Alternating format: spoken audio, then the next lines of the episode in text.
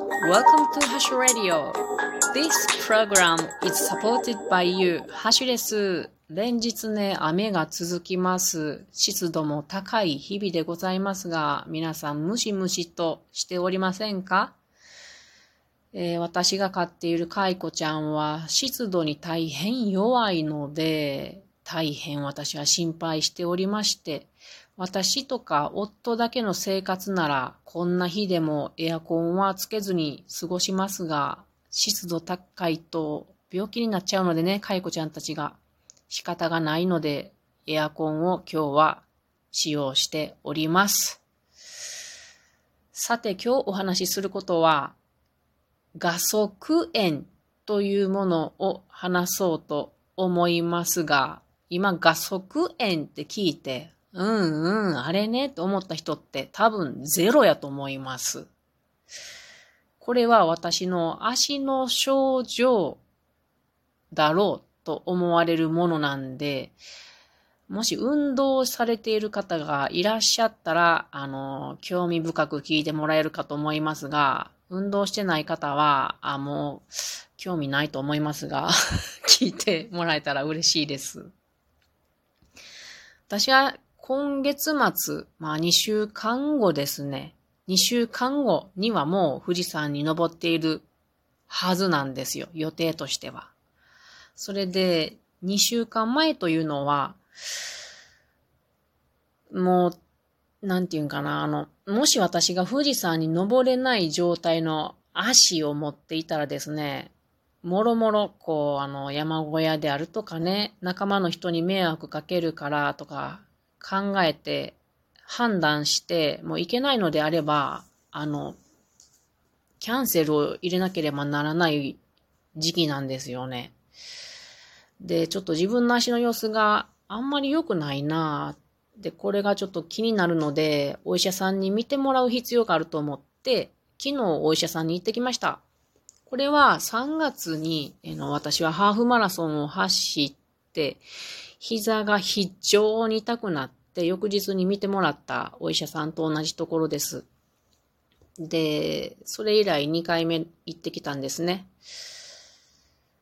で、えー、見てもらったところ、あの、いろいろ触診とかもしてもらったんですけどもね、あの、レントゲンとかあとコスト証書のうん、検査は前回してあるので、あの、問題なかったので、今回はしてないんですけども、主に触診、こう動かしたりね、あちこち、これはどうですか？これはどうですか？って感じで見てもらったんですけど、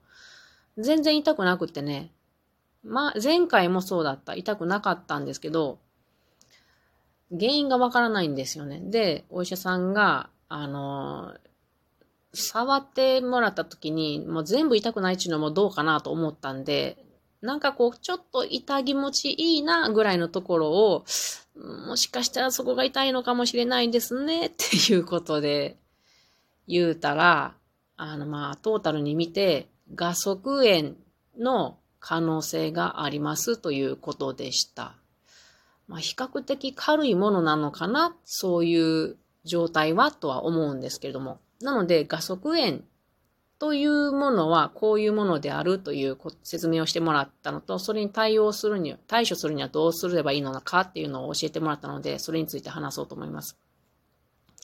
まず、画側炎っていう漢字ですけれども、ガチョウのガに足に炎症の炎というものです。この症状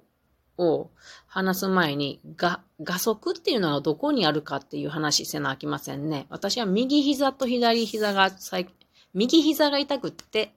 それをかばうためかわからんけれど、左膝、左膝が最近少し痛くなりました。画足っていうのは、膝のお皿がありますよね。その指2本ぐらい内側に入ったところに、ちょっとこう、あ、じゃあ、膝のお皿より下に、こう、ちょっと、あの、隆起した骨があるんですよね。で、それより内側に指2本分ぐらい行ったところに、この画足というものがあって、で、このガチョウの足っていうだけあって、こう、筋がこうピッと広がった、いくつかこう広がったような形についているものなんですね。で、ここでいろんな筋肉などが合着しているんですよ。それが何かというと、1、2、3。3個のものがくっついてるな。まず方向筋というもので、これは骨盤の外側から膝の内側に斜めにこう、つながってる筋肉で、これは自分たちの体の中で一番最長の筋肉だそうです。こう、斜めにいってるから面白いよね。で、これがまあ、あの、画側筋で終わってるっていうことね。うんと、骨盤の外側から。で、もう一つは、白筋、薄い筋肉と書いて白筋やけど、これは、膝の内側の筋肉です。で、もう一つは、半腱腰筋というもので、これは座骨の下から膝の内側に流れてる筋肉なんやけど、これら3つが全部この膝の、えっと、内側。ちょっと下やからね。膝の、えー、下の隆起の指2本左、あ、内側に似てくっついてる部分を画側っていうそうです。だから大事なとこないね、この画側は。3つの筋肉がついてるから。で、この、この画速がですね、あのー、うん、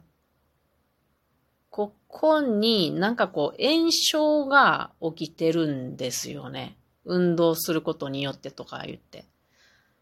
で、こういうところには、活液法って言ってまた難しいの出てきたけど、これは活は滑るの液の方は包むですね。運動の摩擦を少なくするための、まあ、活液、滑る液を含んだ袋っていうのがここら辺についてたり、あちこちについてるんやけど、体の大事なところ、曲げるところとかに。で、これが、あのー、炎症によって、ちょっと水が溜まってきたりする。で、水が溜まってくると、壁がどんどん熱くなってきて、この包んでる膜の。で、痛むっていう流れらしいですけれども、炎症が生じて、立ち上がり動作とか、階段の上り下りの動作とか、あとランニングなど各種スポーツ動作に、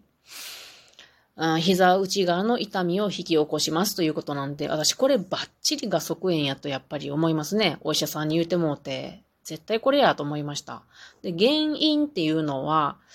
えっ、ー、とまあ、ここに与えられる繰り返される引っ張りとか摩擦、ストレスが原因やから、スポーツ好きな人とか、あと肥満傾向にある中年女性、もう私バッチリハマってるんよね。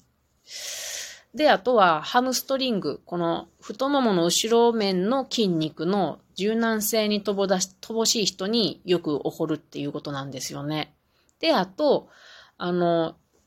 うん、膝より下ぐらいの異常